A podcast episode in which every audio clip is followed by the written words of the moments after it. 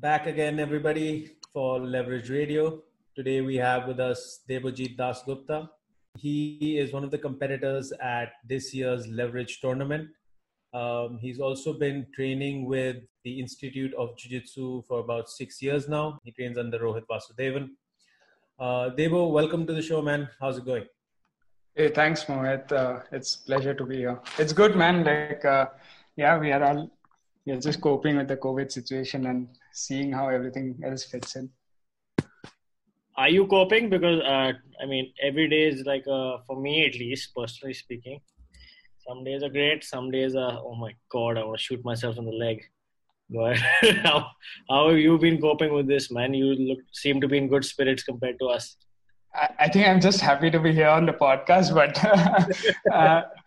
But yeah, dude, I've been going through lots of lows and highs, I guess. I think it's mostly about coming out of the routine of our usual practice, and even if things are not going right, you have something to look forward to. And in this current situation, I think that made me look back at things, prioritize things, and at least try out a few other things other than jiu-jitsu, I guess. Yeah. So yeah, give us an example of what have you been what are these thoughts that you have had, and what are these new things that you're trying? Mostly it'll be around work related. So over the last 1 year, I've kind of doing this full time, being with IGJJ and So in my free time now, I'm trying to help my wife out for some content stuff sometimes, helping out 411 with the business a little bit. So those things all are new on my plate, so it gets overwhelming a little bit sometimes. But yeah, I guess we are all learning and picking up skills. Yeah, we had the 411 guys and they mentioned that you came on board with them. Right, I heard that podcast. Yeah, it was pretty fun actually. Mohit and I were extra excited because I think Saikath and Parash have stopped training. So to have an active person who trains is actually quite exciting for us, because I think Saikath had stopped training and we were trying to coerce Parash to train. But it's good now that you train. So now we have somebody on board who... one of the 411 team members who's a fully active competitor and training.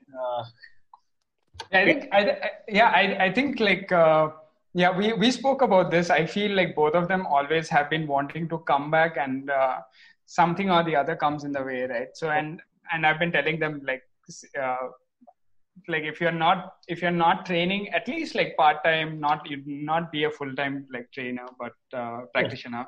But if you are with the community training together, at least you will have a better feel, better connect with everyone around you. And it's just a better way to deal with your stress, everyday stress anyway. So, yeah. I feel also as somebody who competes and somebody who trains regularly, you'll have more of an insight as to what the customer wants. Absolutely. Right. And I think, so you just got on board with them, and what are you looking to do differently with these guys, man? That's pretty awesome. So basically, because Saigat, when he started, I've been friends with Saigat for a long time, and 411, from the concept phase, we have been around this thing, but I had a very bird's eye view of things that he had been doing. So off late, over the last 3-4 months, I've been more... right now, I would say I'm just getting to know the system, understanding what are our core values, understanding what we are striving to achieve here as 411. Because one thing right now, it's becoming more apparent to me that all ideas are good, right? Every idea can be $1 million idea, but it's during the implementation and execution that you see all the other aspects. So right now, I think I'm trying to understand what's practical and what's feasible in a timeline, but at the same time, I'm a very idealist kind of a guy. So I think I have high expectations from myself and 411. So let's see if we can push each other to get things done. But as for how we are doing things differently, I think not too much. 411 has always been about about like serving the Jiu-Jitsu community. Right now, I think we are just exploring other options of reaching out to the MMA community, because I feel we have a strong connect there as well. Most gyms like yourself, cross-train, everyone dabbles in MMA, even if not as seriously as you guys. I think that way we are just like branching out a little bit. But how we do things differently, I guess you'll just see along the way.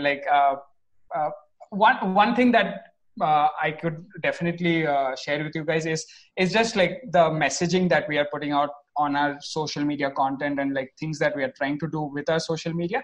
I feel that's a fresh approach that we are trying. That's what I let's know. Say. Yeah. Sorry, go ahead, finish. Yeah, that's about it. Like I could say like that is something in short time that we are doing and people can see it. Everything else is on the books. As long as it's not out there, I don't think we can really like say if it's been done. But we definitely have a good approach to things. Yeah. That's pretty cool, man, because in fact, in the last two and a half weeks, I've noticed that somebody else has been handling, or somebody has been actively handling 411, which was a little dormant before that. And now the posts which are shooting out regularly, which is why at the beginning of this, I was asking if you messaged me, because I wasn't sure who was messaging me. Right. Confused. But yeah, that's pretty cool, man. So you have been with IGJ for how long? How long have you been working with them? How long have you been training with them? So I started training under Rohit in 2013. We started in a place, it was called Energy Fitness that time. So I used to train judo at that place, and then I used to work out in the same gym, came across a friend, introduced me to Rohit, to the classes basically, fell in love immediately. And then ever since then, I think I just kept training, never really had a directional sense as to what I want to do with IJJ or Jiu-Jitsu. I just like kept training. Over the last 2 years, I would say I got more involved as an assistant instructor and just like helping out Rohit with the overall workload. So that eventually just like percolating to a little bit more responsibilities at IJJ. Yeah, that's about it. So you assist with classes, or you take classes? What's this? Predominantly I've always been the Uki. I'm the best Uki in the world.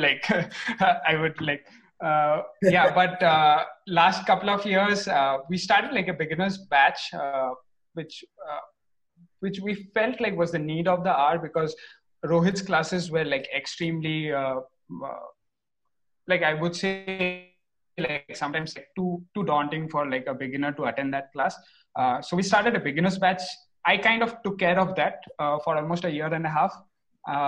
And Nihal, who is our other instructor, he used to take the beginner's batch in the evening, but that was been running for a while.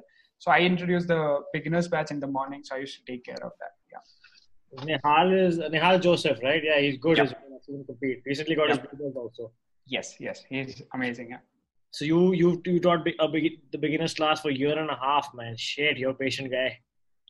I don't think it compares to anywhere where you and Rohit, like you guys have been doing this for a much longer time. Yeah. So Mohit, we have a branch in Jaipur, which basically Mohit was running completely. And so Mohit was also doing something very similar. He was teaching basically raw students for how long, Mohit? About 2.5 years. He had hair basically before that. Yeah, so it was really, really tough. And I remember Mohit, he used to get so fed up. But we used to have beginners here also, but when Mohit used to come here and teach those guys, he used to be okay with it for some reason. And when he used to go back to Jaipur, he'd be like, shit, man, I can't do this anymore. So in all fairness, a bunch of the Jaipur guys do listen to this. So shout out to my team. And the fact that, you know, there's even in the beginners thing, there's always going to be one or two people that stand out that are really good. And, you know, even they provide enough motivation. Let's say out of 10 people in your beginners program, if even one or two guys are half decent or pretty good and they understand it, or they've, you know, done their research or they watch. Meena. Yeah, I mean Sandeep, Meena and Jevin. Right.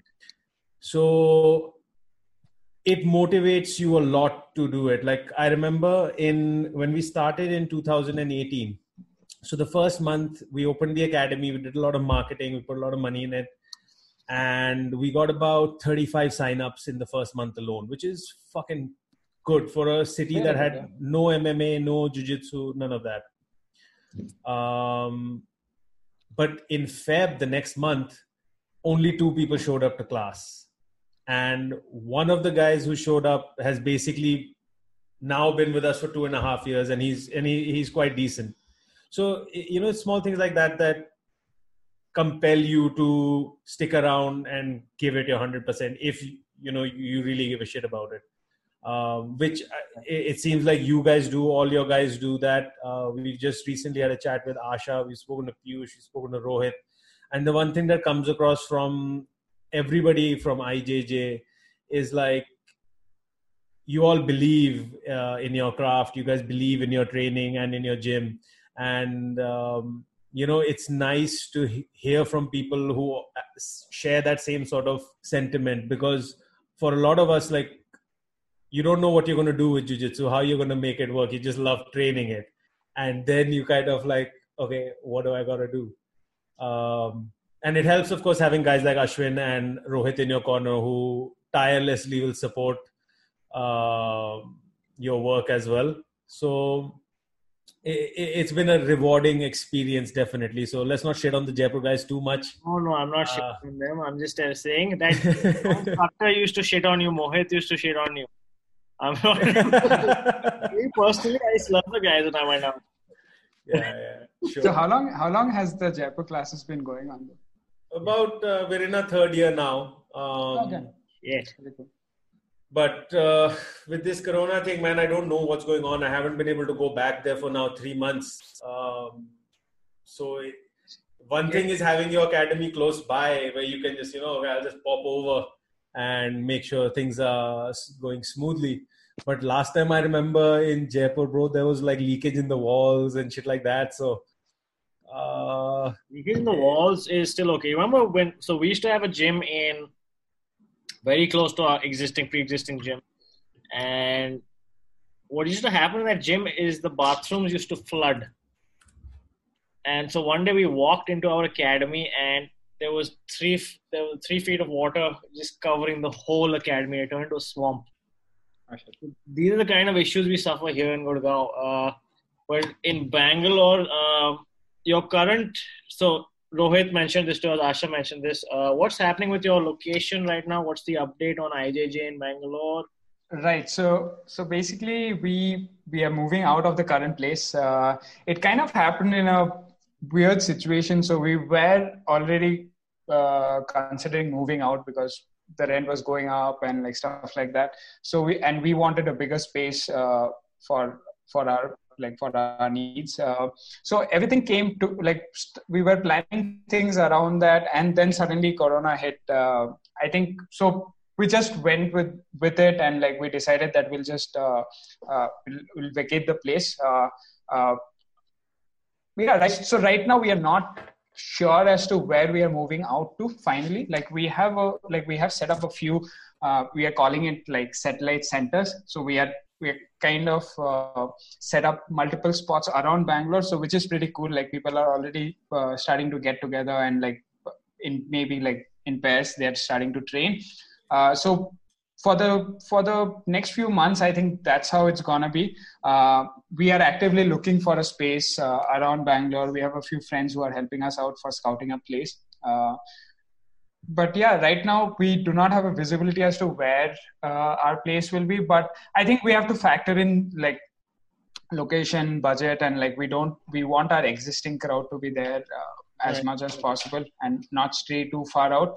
But we had like in the current, like previously, I'm sure me and Rohit would have said that, no, we will stick to the current area and like, just like, because that's convenient for most of us. But I think right now we are very flexible as to like, based on other factors and like the current situation. So yeah, let's see. Hoping for like in the next couple of months, I think we should have a spot and like everything should be up and running. Awesome. So you are competing in Leverage this year with COVID and all. How has preparation been? What have you been up to really? Last couple of months, I would say it was mostly like just conditioning work and maybe doing some visualizations, coach helping me out with some drills, like where I can just like go some mental maps where you can go through certain drills, like regular stuff, so that we stay sharp in our games. Other than that, not much really. Like off late, we are starting to like, in the sense, I have a small mat space, so coach comes over, so we'll do a few drills, but I can't say if it's like, if it will keep us competition ready. We definitely need more training to become competition ready, but I think we are just like, we are approaching it from a different point of view. Like we are just, we're just keeping it fresh and like not making it too taxing for us right now. Nice. And tell us about your ADCC run. How was this your first time competing at the event? Yes, at ADCC, yes. This was the second episode of ADCC, right? So yeah, this was the first time we did. About the run wasn't like at all like up to our expectations, to my expectations. I going against coach in the same division, like, you know, like I knew that like where the goal's going with Rohit, but I thought I would do much better in my division. Sean, your guy, he got me in the first round itself. But you got him back, I remember. You returned the favor, though. I would say, like, that was the only thing that I took out of ADCC. Like, that just gave me some joy. Like, as much as I don't want to address that, but yeah. Sean will be listening to this. Yes, for sure. Like, we have spoken about this, and like, yeah, I think it was fun. Like, at the initially going into ADCC, I think one thing that definitely was more of a mental block was in 2019 our 2018 we competed a lot, like we did pretty well, like all of us were like other than Rohit, we were like all white belts and like we were competing, we did Singapore, then did the Delhi SJJIF tournament, I think, and then one in Bangalore. But in 2019 it was a complete dry spell where we did not compete at all. There was one tournament towards the end where I just refed in that the competition. So I think the mental sharpness was not there, and we experienced. I definitely experienced it, and it's not just like the mental sharpness. Even if I had the same mental sharpness as my previous competitions, I think I would have still fallen short because the level of the game went up. Like we could sense that the level of the game went up. So. And Rohit talks about this, like he spoke about this to us as well, like where like he felt his mental game go up, right? Like to be able to compete at that level. I feel that's where I definitely had a huge learning experience where I think I was taking things like, I would say like just a mental block. The loss with Sean actually like set me a little free, and I remember like I was being called out for the absolute division with Pulkit, and as I'm walking onto the mat space, I'm like thinking, should I even do this? Like I just lost my match, and should I even compete? And like all the doubts, right? Like so, whatever. So post that loss, I actually like stopped thinking about too much about like what I should, like what's the end result, and I think I did much better, of course, because I didn't lose the first match. So yeah, that kind of helped me out, dude. Like it was a very interesting run though. Like overall, it was an amazing learning experience right from the camp. Like the camp was very extensive. Like this time, the approach to our camp was very different as well. So yeah. How long was the camp? I would say about 6 weeks. Like more or less, like we would have been thinking about it for a while, but like extensively our preparation went up like over the last a month or 6 weeks. Yeah. 6 weeks is you training once a day, twice a day, or thrice a day? How long? How many times? No, dude. I think for most of us, for a few of them, I think they were doing twice a day sessions. For me, it was always once a day. But it will be a long session sometimes. Long session, yeah. Right. And what do you walk around at, man? So what is your weight right now? And for the minus 66, do you cut weight? I've been around 64 for like almost 3 years now. So today I was 63.3 actually. Today I weighed. So I haven't had to cut, but it's so frustrating. Like me and coach used to be in the same division for the longest time, and he has been bulking up like anything. So I think I need to really work on my strength and conditioning and diet plan. I need to put on some muscle. Oh man. Oh, perfect. That brings me to my exact next question. In a week, let's say there's no corona or whatever. What do you do for strength and conditioning? How many times do you lift? So in our schedule, like I would say 3 times a week. So I just follow like pre-COVID, my strength and conditioning plan was whatever coach asks us to do, I just follow along. I wouldn't put my mind to it. I feel that's a positive change that has occurred right now, where I'm actually like thinking about my specific SNC needs, and I'm trying to tweak around with that. But yeah, like if it's a normal pre-COVID, like we would be working out lifting weights Monday, Wednesday, Fridays in the morning post morning session. Nice. And what about for flexibility? Anything specific? Or because Rohit said he doesn't do too much in the way of yoga per se, but he does make sure that everyone stretches out 40 minutes a week. Yeah. Same, around the same thing. I would say I even bunk some of those stretching classes, but I'm starting to feel that, dude. Like I'm starting to feel the need for like stretching extensively. So yeah, I'm starting to. How old are you, man? I'll ask you this: how old do you think I am? 28. 28-ish. Yeah, I'm 31. 31. Okay, cool. Yeah. Close enough. Yeah, I guess. So yeah. Yeah, like even in my batch, like people will be like, "You don't look 31." So yeah. That's my genes, I guess.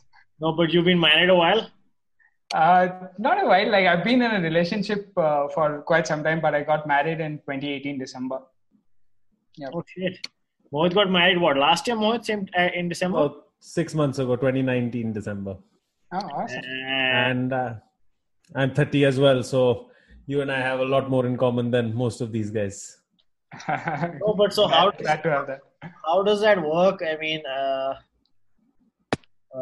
coming home sore, sometimes injured, and then telling them, no, I must do this. I love it. Yes, how does that work with you guys, man? I mean, I don't know because, I mean, obviously I'm not married, but like, are the wives cool with it? What are the reactions to how hard you guys are training? Like I would like to say she's fine with it, but I don't think I gave her an option. Like in this jiu-jitsu, like just I would say I'm just blessed, like that she does not really get in the way of my jiu-jitsu training. Like in the sense, she's like, yeah, as long as it does not affect other things in our lives. So yeah, I try to keep that balance. But it's not easy, for sure. And like. Right now, if I look at my schedule, it's around jiu-jitsu. It's like either IGJJ, people working with IGJJ, or like people around. So everything's like taken over. So I guess like now we are like, she has been seeing this for quite some time, like 6-7 years. So I think like no, but how do you not too worried about that? How do you guys manage to, let's say, okay, I've had a 6-hour day. I've trained for 6 hours in the day. How do you come home and like have the energy to then essentially converse? I would ask Mohit the same question.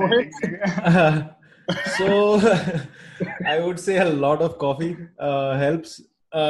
But to be honest, if I don't feel like talking on the day, we may not talk that much. It's usually like, how was training? Oh, it was fucking great, or it was terrible. And I think it also depends on the energy you come home with. Like, let's say you haven't eaten well the whole day and you've had a grueling session and you're just like fucking exhausted. All you want to do is eat and sleep.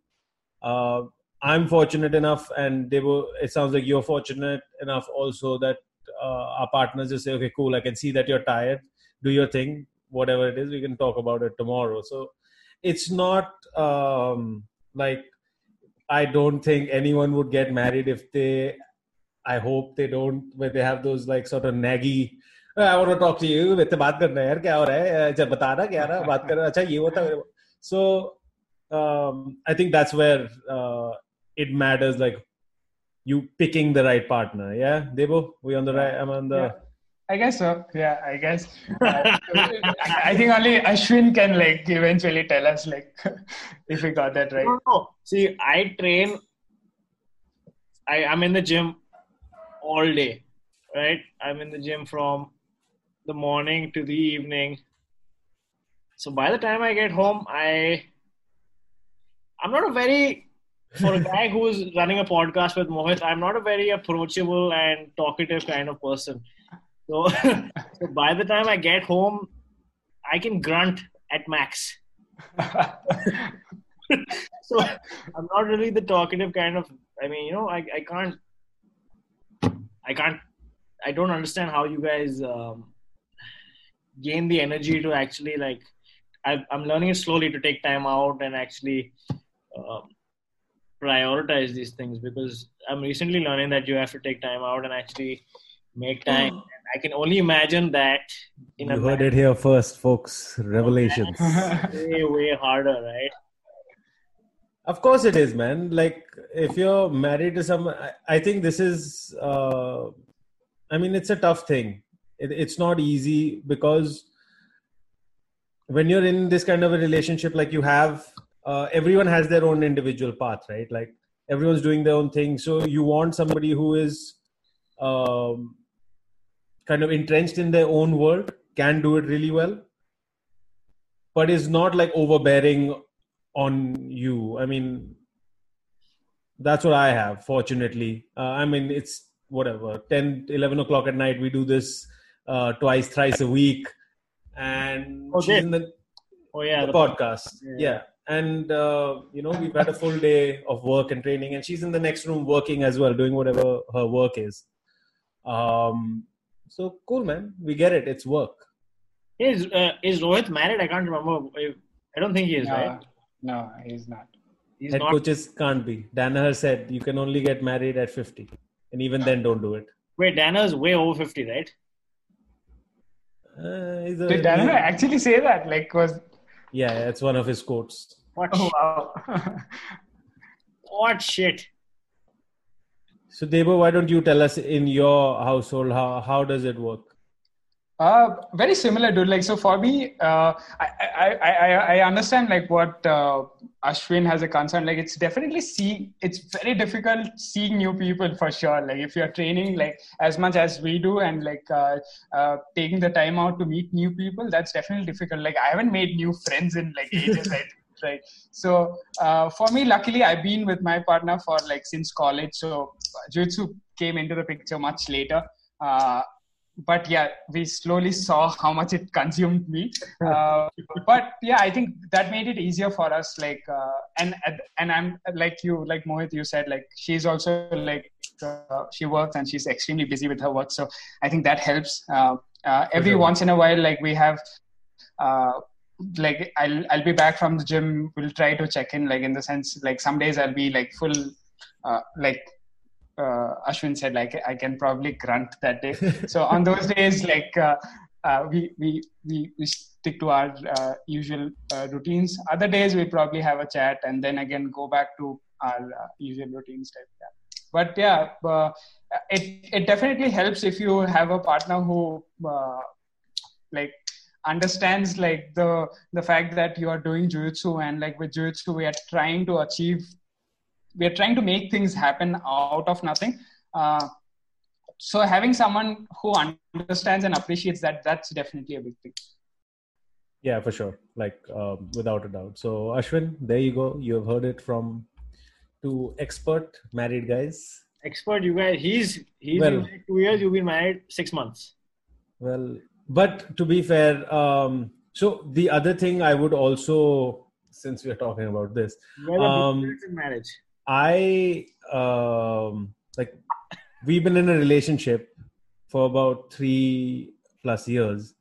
And we lived together for some time. Like in Jaipur, she moved with me to Jaipur while I had the academy there. And by living with her first, I was like, okay, yeah, this can work. Like we've done the dry run. Now you can definitely go ahead with longer term plans. So I would recommend everybody to do that. Like if you're thinking of getting married to someone ever. First open a gym in a small city. And no, don't open a gym in a small city. Just live with them for a while. See if you can acclimate. And if not, then you dodged the bullet. Oh, wow. That's some great advice, Mohit. Yeah, I think I would agree to that. Like living in before you actually like take the call definitely helps. Like for me, I would say like it was we never an option. Like we were in it for a while, but I could totally sense the like what Mohit is saying. I could totally see the value in having gone through that phase and post that. And don't get me wrong, things still change. Like my wife says that nothing changed, and I still say like a lot of the things change after marriage. But you still have an experience of living together and the routine around it. So yeah. Damn. As a kid, you never think you're going to get married. You know, it's weird. Like I honestly. For one, I never thought I'd be 25 or 30 years old. What were you thinking? You'd skip from 24 to 31? I just couldn't look past 18 or 21 or something. College. Yeah, you didn't. Your abacus didn't go past 18, no? Basically. Zero foresight.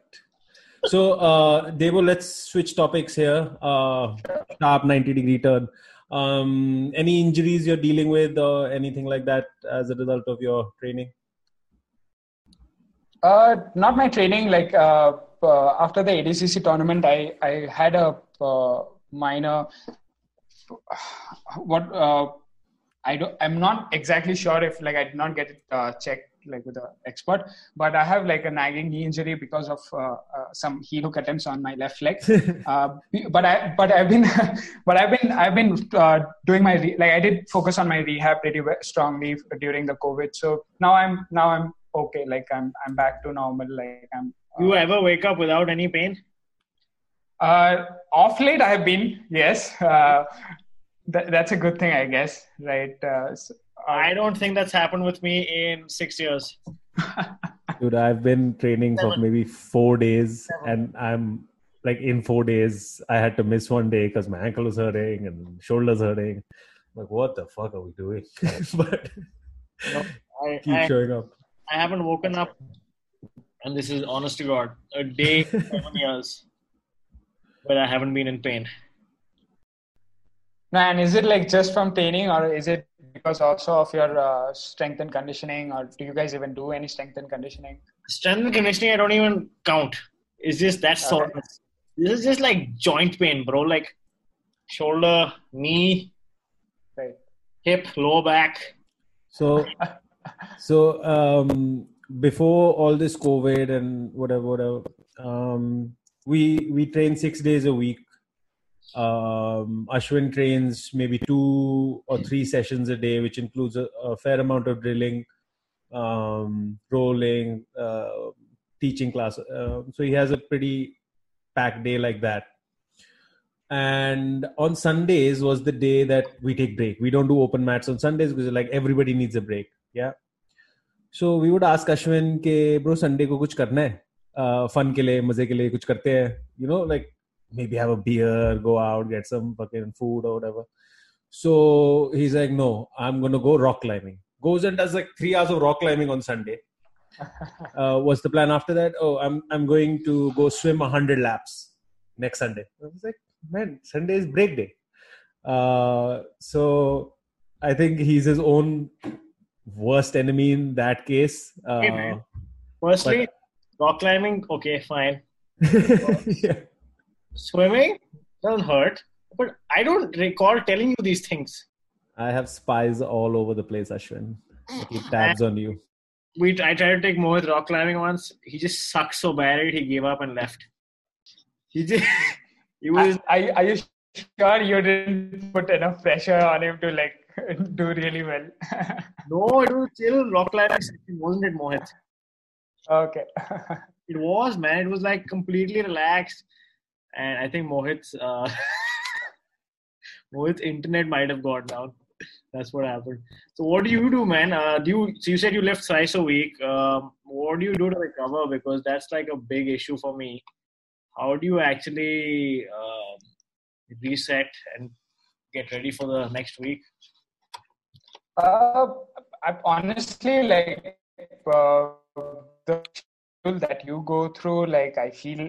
I don't think we'll have any solution to that, right? You probably will still have the pain and all the joint hurting all the time. But for me, I feel every once in a while, if I go for a run or stuff like that, I started running quite a bit in 2019 because we were not competing. So that was a conditioning for me. That actually helped me get back to the maths better. So that is something Rohit definitely hates it. He will never come running. So, but I kind of like it. So yeah, you could always give it a shot. I think what you do is pretty good. I like doing that myself. Every once in a while, just going for a rock climbing session or just going for a lap or two. I think that's my way of doing it as well. It just keeps it fun because the pain's not going away anytime. For me, it's more I'm just trying to get my mind off this thing that I'm doing all the time, dude. Anything to get the mind to do something else.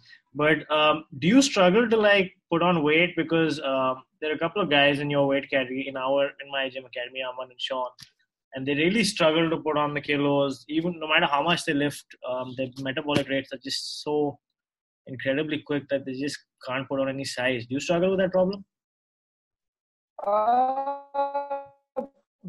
I think so. In the sense, it's not I eat a lot and I have dedicated time to putting on I would say I never had a plan to put on weight. I just go with the feel of it, and if I lift, I'll see that I'm probably putting up a kilo or something. Sometimes the diet just goes up. But I feel we definitely need a good SNC program and a diet plan to if you intend on putting on good muscle mass. For me, my the best example that I've seen over the last 1 year is Rohit. He was 64, 65 initially with me in the same weight division.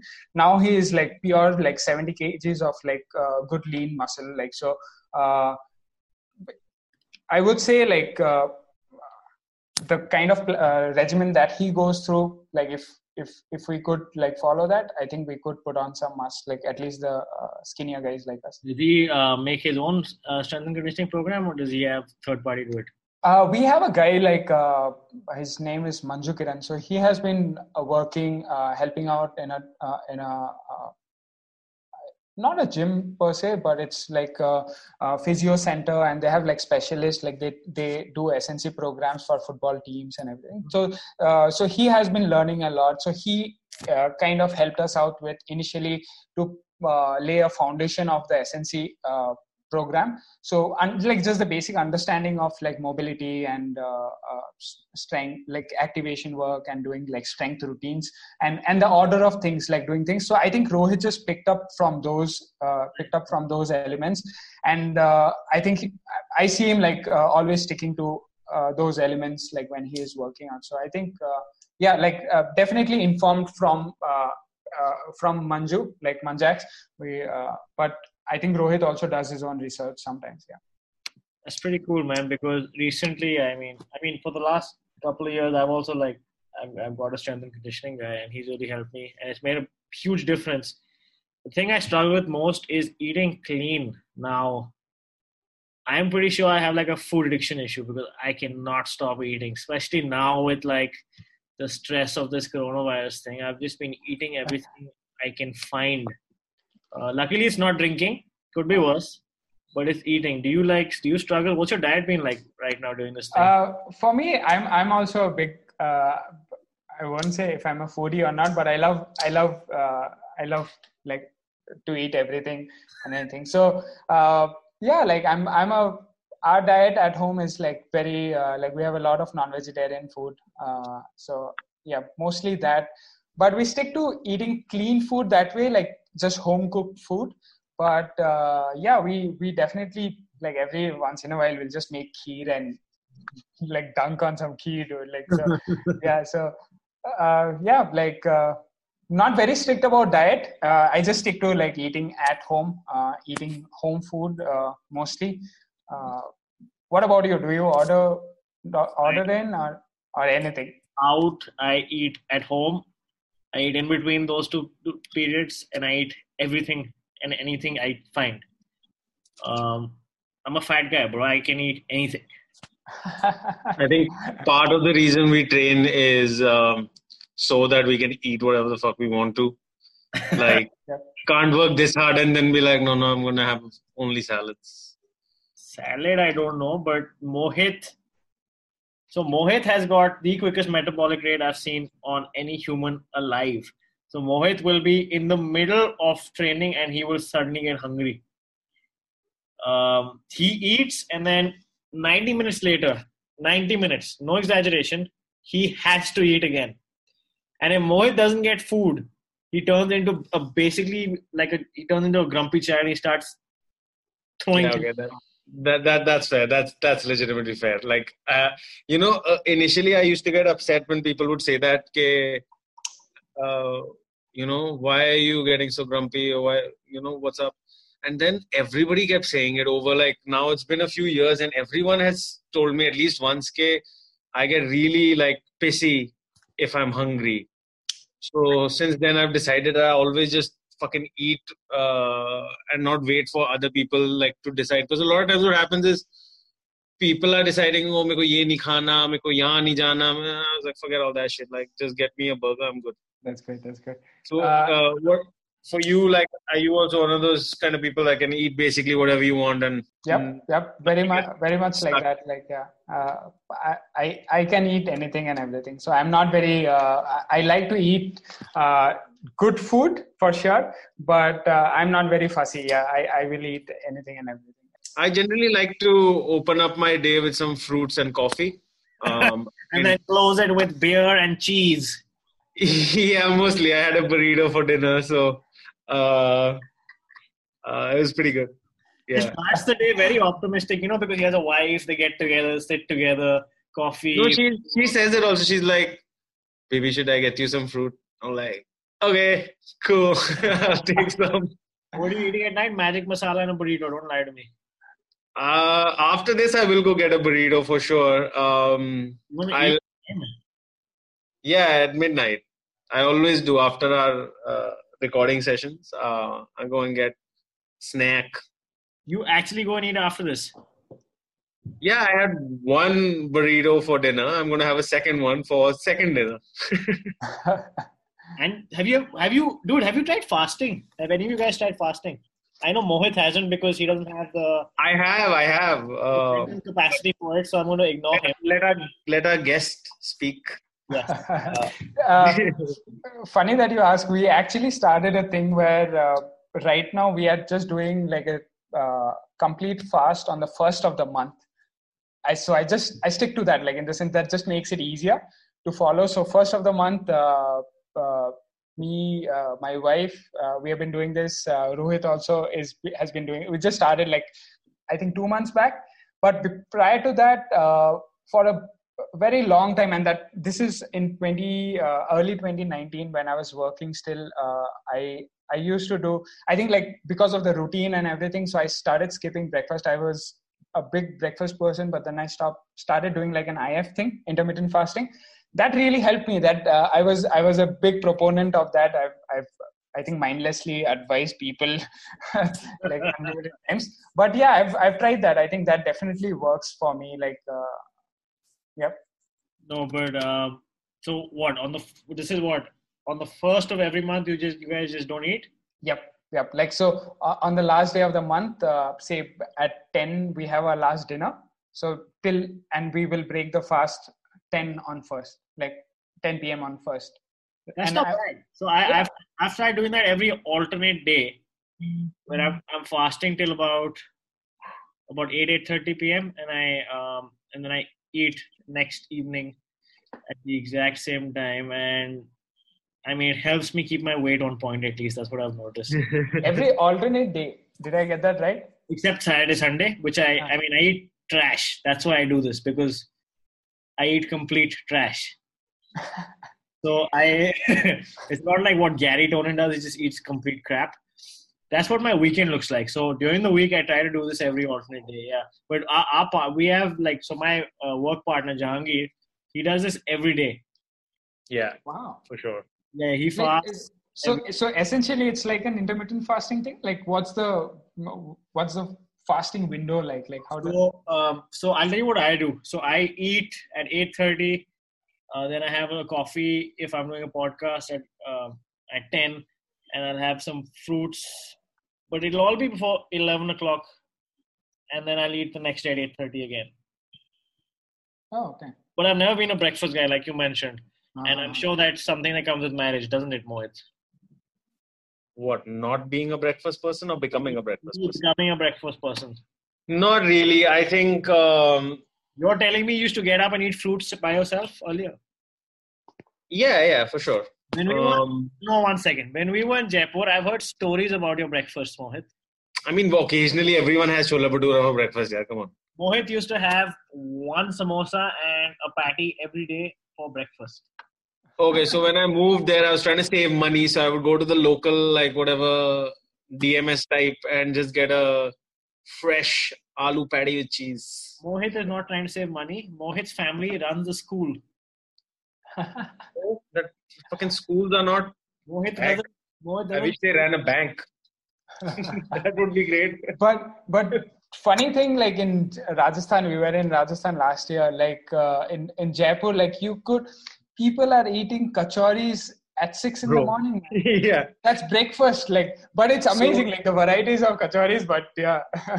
So on our way back from Jaipur, whenever we would drive out, usually early in the morning, bro, coffee houses were shut, but kachori guys were everywhere in the city, were open. Old city, whatever the new suburbs and stuff, and there are guys lined up. There's 6-8. Big dudes just waiting. Kachori lege, chai lege. It's a different culture, man, in different parts of the country. Yeah, but just carb loading like that in the morning.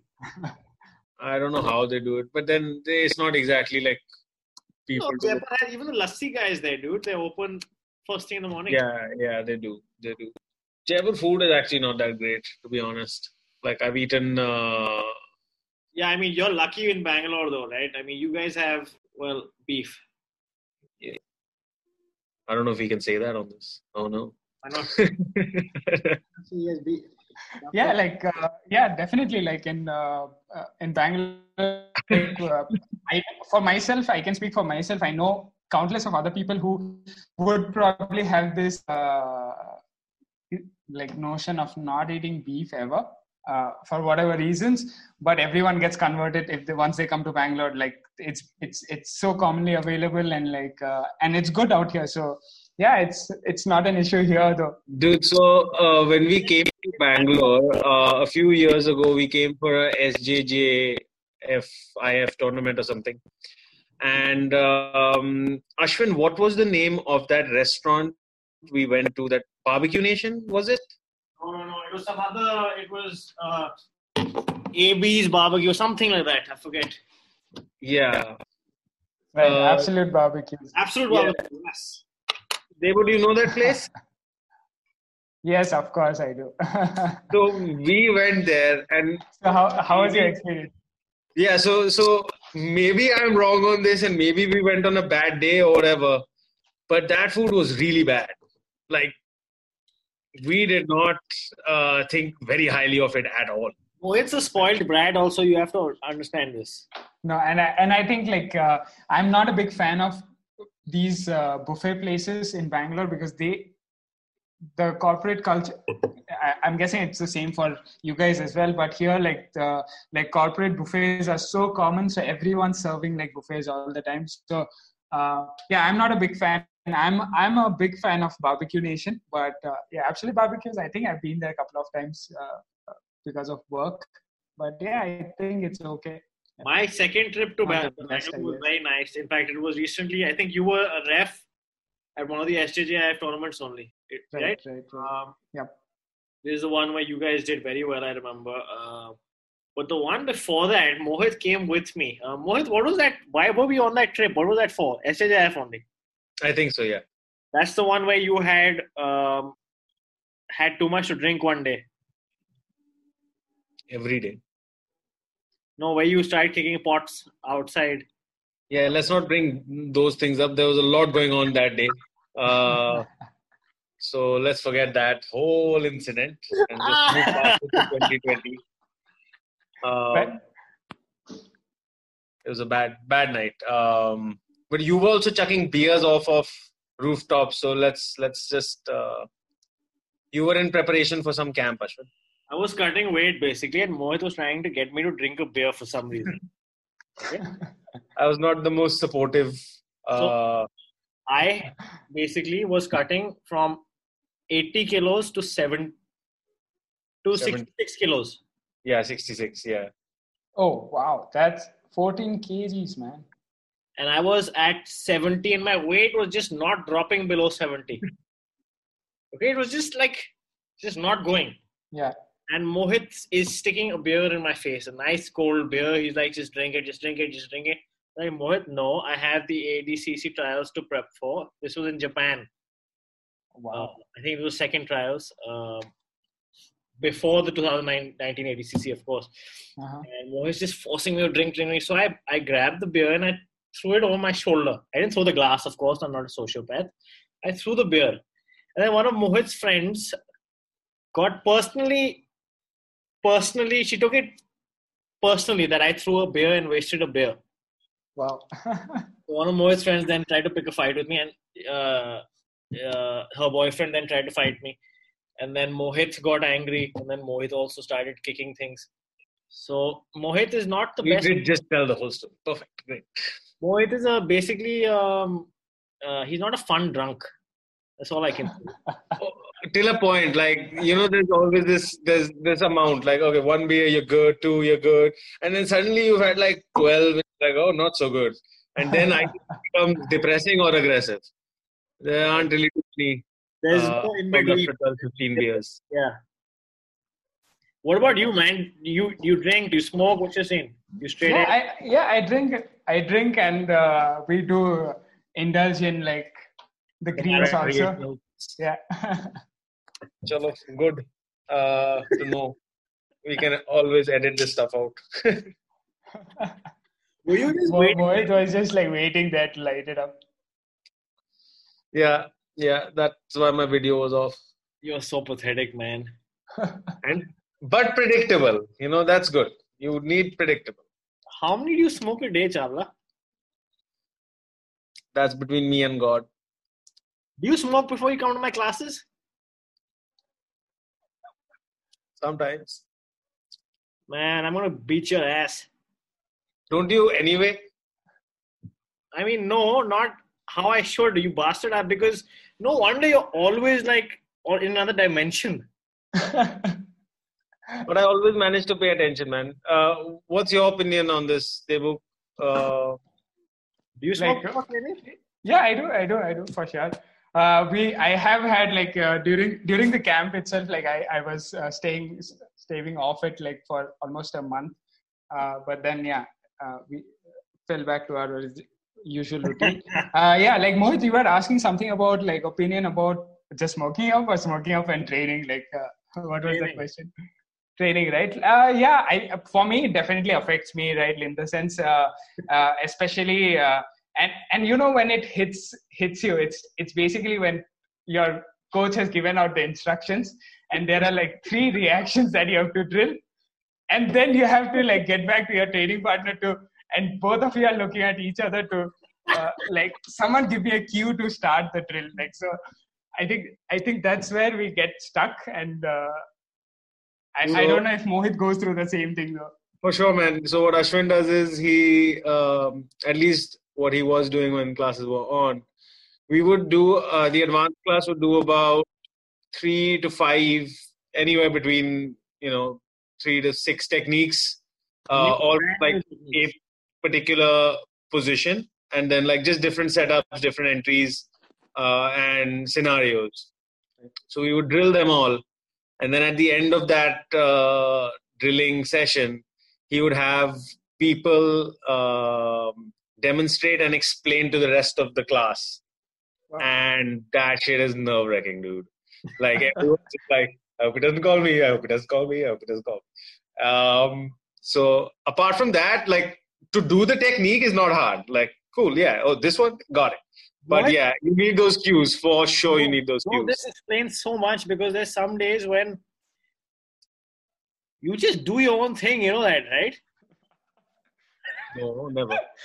Oh, dude, I'm walking past you sometimes and you forget how to make a gable grip sometimes, bro. Oh, man. Giving up all this shit. I've seen you doing this shit, bro. What is this? I have secret grips. It doesn't always have to be, you have to figure things out. No, but then you're looking at testing out new grips. He looks at me. Exactly. He says, bro, why is it not working? I'm like, Mohit. Because you're making shit up right now. I mean, it's all made up, right? Like somebody had to make it up. So maybe what I do will be revolutionary someday. But then don't call me and say, yo, bro, it's not working. That's a fair point. But then I've stopped doing that, to be fair. Like now, so Debo, like I've stopped asking him things only. I'm just like, no, I will figure this out myself now. Trial and error, yeah. No, yeah, for sure. Why? Please don't figure things out yourself, because then the learning curve becomes... Then I go and explain it to all the like white belts. I'm like, oh, no, you're supposed to do it like this. No. Like, wouldn't be surprised if there are like weird grips coming out of Jaipur's like classes. You won't be surprised. I know that it's happening. There's one of your boys... Mohit, I forget his name, but he has copied my Instagram bio word for word. Oh man, I'll have a word with this chap. No, that's amazing though, bro.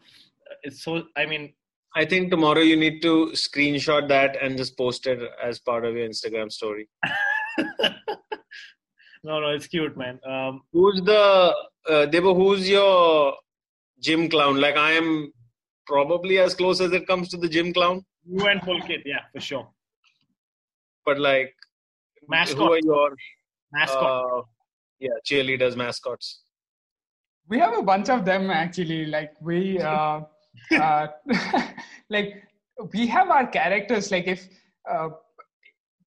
like Nihal, for example, like he is a very serious guy. Like to look at, he's serious, but. He just gets into trouble like anything. Like so now it's gotten to a point, like right now we were cleaning up the mats and everything, like clearing the gym. If there is anything hazardous around him, he will run into that. Like somehow, like he will crash into things, break stuff. So we have guys ranging from that to some other guys who are like, like always, trying out new techniques, I guess. so yeah. Yep. For sure. We have a weird bunch of guys like overall, like today itself, we were talking about this, like the people walking into IJJ are like, some of them are you know, like how for some people it's natural, like some people are like athletic and like they pick up like jiu-jitsu naturally, and there are some people who are retarded, like in the sense, like now looking back, like we're talking about some of our senior guys and we were like, you guys were retarded when you started, like how we don't even know how you made through. Maybe like, credits to us. Accurately described Mohit Chawla. I knew he was going to say this. Like I was waiting. I was waiting for him to say this. I'm sorry, Mohit. I can't explain to you how. I mean, you know, I feel bad for anybody who I've ever tapped. Like I honestly feel bad for them. Like, tum chhod do yaar. Tum mat karo ye. Tumhare liye to bilkul nahi hai. Agar mere se ye problem hai to chhod do. No man, but like Mohit was one of the hardest guys to train back in the day. In fact, I have had to like... He's basically reprogrammed my whole game. Like he has tried his level best to reprogram everything about my jiu-jitsu in the last 3 years since this decision to go to Jaipur had happened. He's like, motherfucker, you can't go like this. Like, come here. Let me teach you a few things so that you can handle yourself there. His game is changed though now, man. It's become quite good. I'm just now working on him to start competing. That's the next one.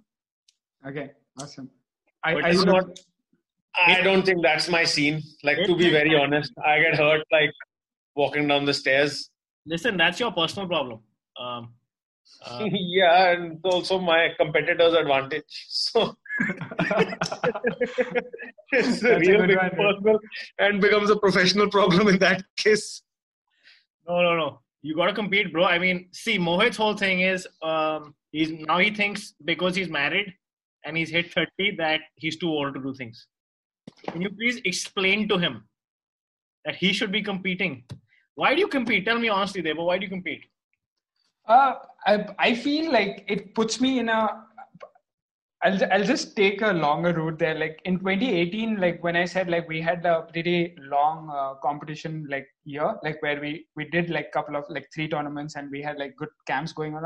I think it was that year when I kind of understood that like doing competition just puts me in a like a focus mode where just the quality of training goes up, like the information that I'm absorbing and everything just goes up a little bit. And at the end of the day, of course, like if you win the tournament, that's good. Like, I guess that's not so relevant, but I think like because of the focused training that happens during a camp, but I understand like there are people who don't compete and still in like are doing the camp, like as much dedication. For them, I think that works equally well.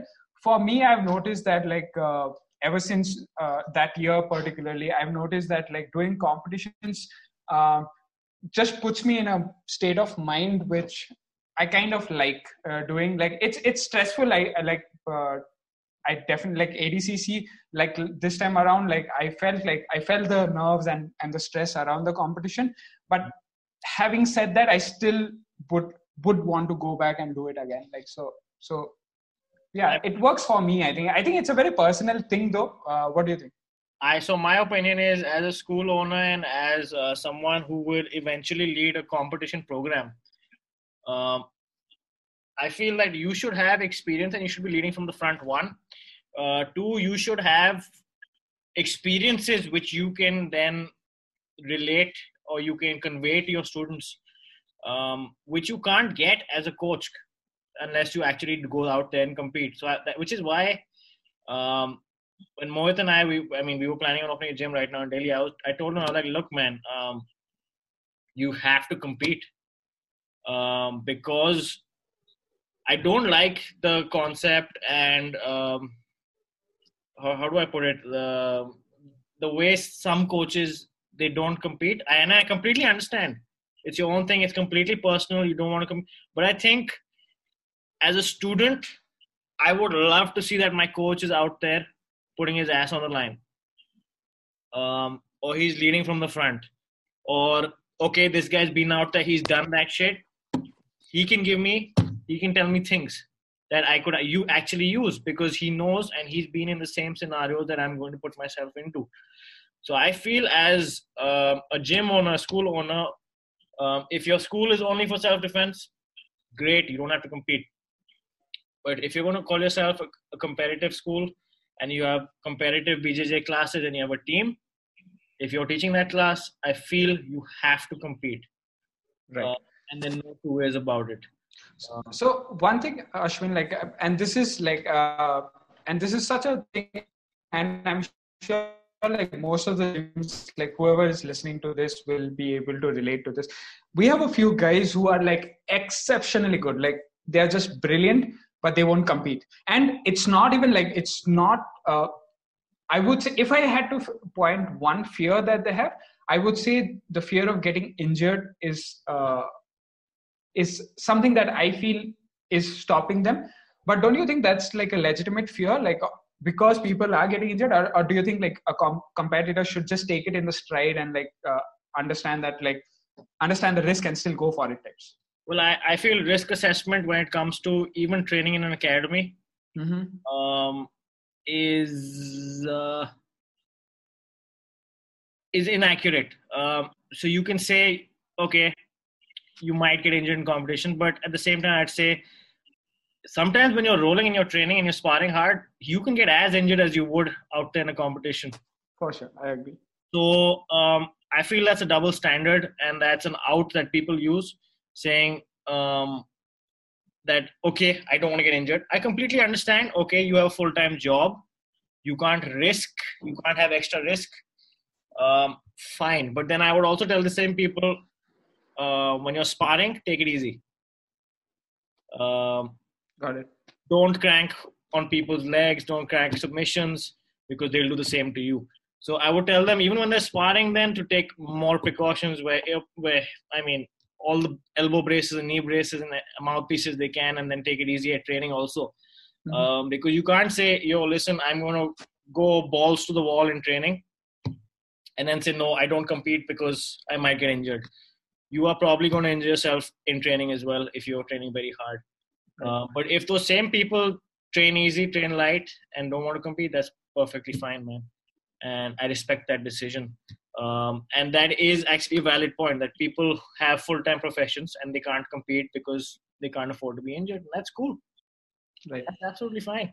But I feel as a leader of a pack, as a leader of any team, at least my philosophy is you need to be leading from the front. Your pack needs to be able to relate to you. They're not going to listen to you after upon a time otherwise. Win, lose, if you're willing to put it on the line, you need to get out there and do it. And I have two things before I forget.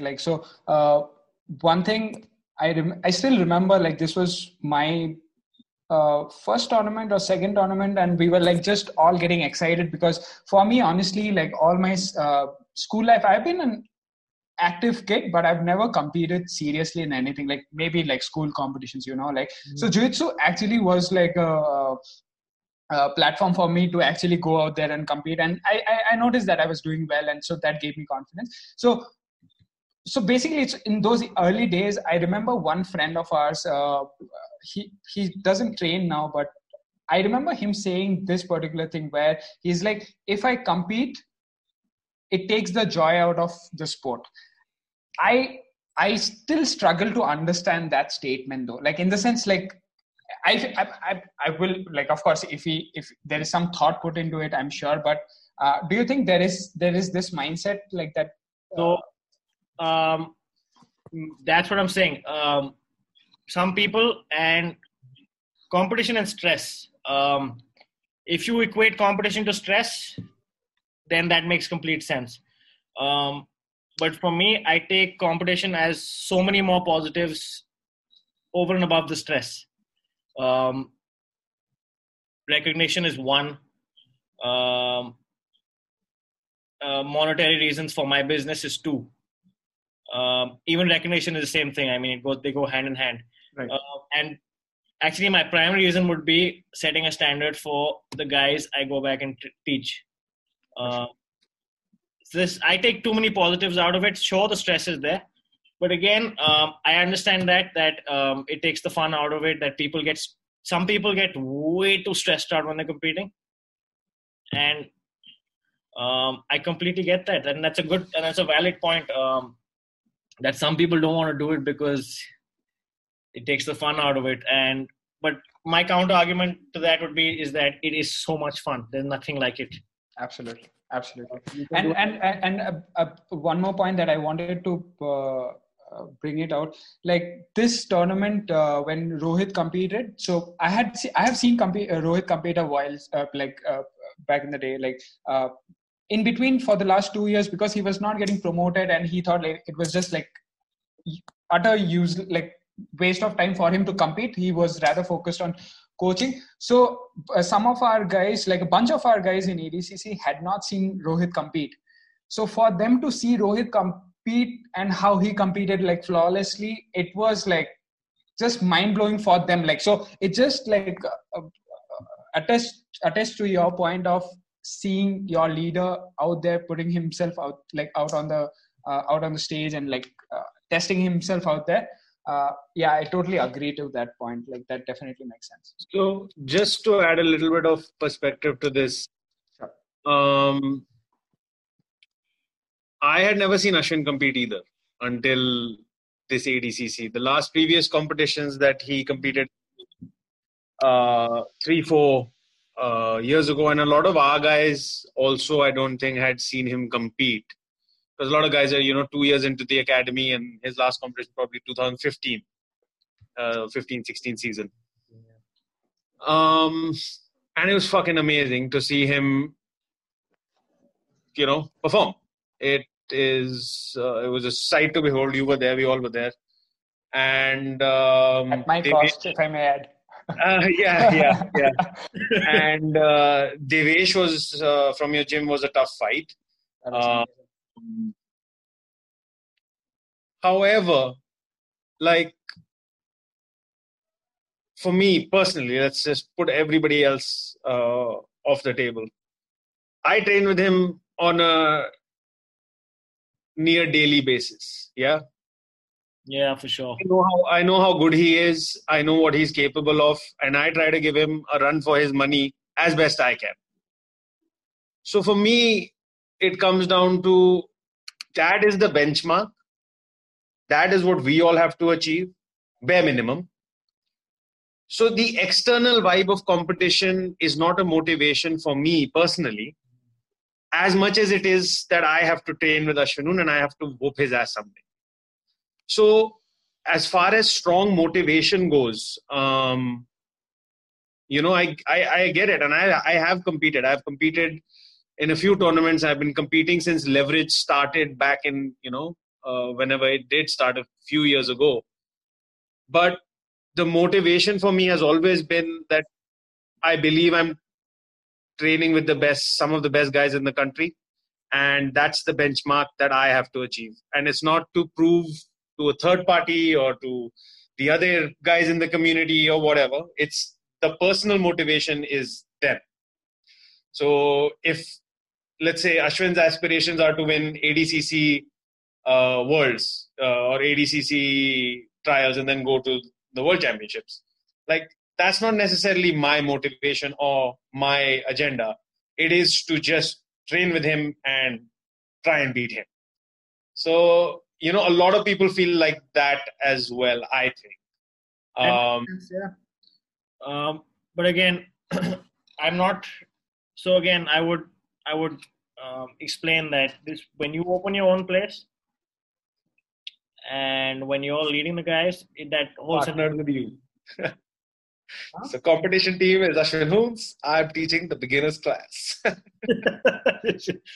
Shut up, bro. No, so, exactly. So I would at least the guys I have invested time in, when they go and have their own gyms and their own teams, that they would compete, win or lose. Because, there's no other way of quantifying how good or bad you are. You can say you tap people in the gym and all that, but you can't tell. And it's I swept you. So I'm hey, when did you sweep me? Good job. More than just swept me your life. Swept his ass. Get this shit out. Swept his ass. Fuck you, bro. Exactly. That's the best. I got a sweep on him clean. Nice. No, but Devo mentioned he was he was runners-up actually in the absolutes. And Devo was what? 20 kilos lighter than me. So that is also, I mean, you had a mad run in the absolutes, correct? I would say I had a good run. Yeah, I liked the run, and that's a fun story. Yeah, please continue. So you had from both the guys were from RGM, correct? So I fought Pulkit first. Second round was Hideo Tarok from Cross Train. Right. Third was Sean, and fourth was the finals with you. Yeah. So so did you finish Hideo? No, I played a very conservative game. I just tallied up the points. That's smart, man. Because I remember Divesh was tied in our semi-final match because he had a war with Rachit before that. Right. Which is why I'd love to roll with Divesh when he was fresh. I'm sure it would be a lot different, the result probably. But I managed to get the win against him because I could hear him breathing, and I knew he was very tired after that Rachit match. But the guy is, for how tired he was, the guy put on a performance. And I know you caught Sean with an inside heel hook, which till today he thinks about every day. Yeah, you were the gas on his fire, man, for sure. Dude. Good. Yeah. Other people, even Sean has been on by doing the same to me. Yeah. So. Yeah, and also he told us, he was like, so another one of Sean's closest friends is Arman, and Arman keeps messing with him. He's like, "Kya yaar, Sean bhaiya, aapne pehle usko pakada aur phir usne aapko pakad liya itni jaldi, aap kuch bhi nahi ho." So she keeps talking shit to Sean and egging him. So if you do go up against Sean, please just inside heel hook him, and then we will have shit on him for months to come. Okay, cool. But who else? Did you finish Pulkit? Yes, I with Pulkit I got an inside heel hook as well. Yeah. Damn. He left his Pulkit very carelessly. Yes. Yeah. I became really I spoke to Pulkit a lot during COVID. I don't know what happened. I think he wanted a match footage, and we just started chatting.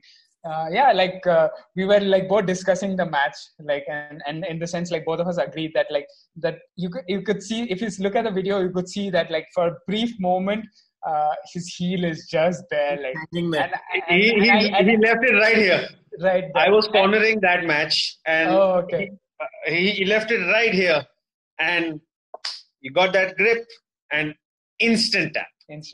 And I told him in the sense I was so, if you put in context my loss just before that, and I was still not mentally in the game. Right. So it's I was just looking for an opportunity there, just to finish the match. I got lucky, No, you didn't get lucky. Pulkit does these things. Pulkit is he is the funniest person to train with. Okay. He's a fun guy for sure. There's that analogy in cricket, right? That bad balls still have to be put away. No, Pulkit makes some hilarious mistakes all the time. He's a clown, man. He's so funny. So that's cool, man. And so did you guys decide what would happen if you and Rohit won the finals of the 66? No, not really. I knew that we will... we didn't actually talk about it. So in the past, I have had the experience though, in my first tournament where both Gi and No Gi, me and coach closed out, and we were okay, let's play it cool, and we will put up a fight, and we go in, and Rohit gets me in a guillotine in 10 seconds, I think, and I'm like, what the fuck happened there? I thought we were rolling. He's like, no, I thought we will get lost and lose track of score, and I'm like, oh, okay, got it. So I guess I would have ended the same way. I had my first absolute match with Aman. It ended very similar. Did you guys plan it out? No, never. Aman would never, ever. I could tell him. He wouldn't do that. I'm like, Aman, yeah, please, come on, Aman, let's just give it to me, bro. He would not. He would agree. And then as soon as the match would start, he would shoot. Dude, he is one of the most sly guys we have, to be fair. Sometimes we're just playing around. Okay, so we're doing simulation competition. And basically we do this thing called once in a while called, I guess it's called war games, or what is it called, Ashwin? Yeah. So it's 5-on-5. You're only on your knees. You can't stand up, and no kimuras or no twisting locks allowed, only chokes. But it's a 5v5 team match on your knees. Okay. And we were playing this when Mike was down just before ADCC, just to relax. And teams are, it's chaos. There's 10 people trying to submit each other as a team. It's nuts. And I just submitted somebody from the opposite team, and Aman was on the opposite team. And he called a foul because I had just taken a step up or something. And Ashwin was reffing. He's like, "Oh, Mohit, you got to sit down, man. You can't stand up." Cool. So I went down to my knees, just looked back, and I thought I'd get a bump, slap, something. Fucking he just arm drags me straight into a rear naked choke, squeezes the life out of me. I'm like, holy shit. And he does. A Nicky Rod moment, I guess. Sneaky. He's a sneaky guy. So exactly, to answer your question, I could fix any match, but not with Aman. One, because he would probably agree to it. Two, I wouldn't believe him. And three, just as soon as the match started, we clapped hands. We didn't even bump fists, and he shot. Yeah. He do that. Yeah. Nice, man. Cool, Debo. I think we've been on for an hour and a half. That's some really good conversation. This was a good one. So, any final thoughts from you, men, on the upcoming tournament? Anything you want to share with us? Anyone you want to call out? Not really. I'm really interested to train and compete with all of you guys, especially in my division. I keep forgetting his name. I'm so sorry. What's the other guy in our division? Arnav, right. I've seen him. He has been putting out a really good show. So I'm really looking forward to train, compete with him as well. Sean, of course, is competing. Aman, I haven't trained with him, but sounds like a fun guy. I'd love to train with all of you guys. I think I'm really looking forward to this. Is something we have not done, I would say, ever. At least me personally, is go out there and cross train. Not at cross train necessarily, but train with you guys, and even at cross train, a bunch of good friends there as well.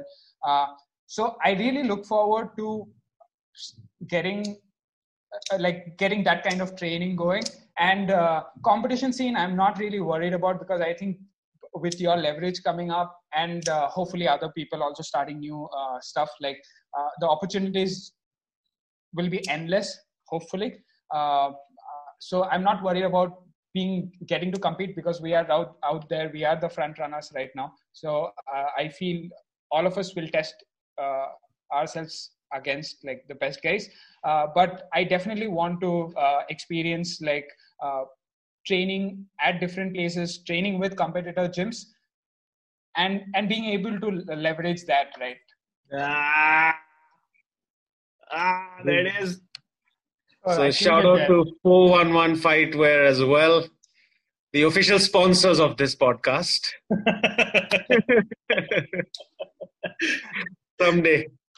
Someday, yes, for sure. All right. Awesome. Devo, thank you so much for joining us, man. Thanks. Stay healthy. Best of luck with your training. We'll see you. It was a pleasure, guys. Catch up soon. See you. Bye. Bye, bro.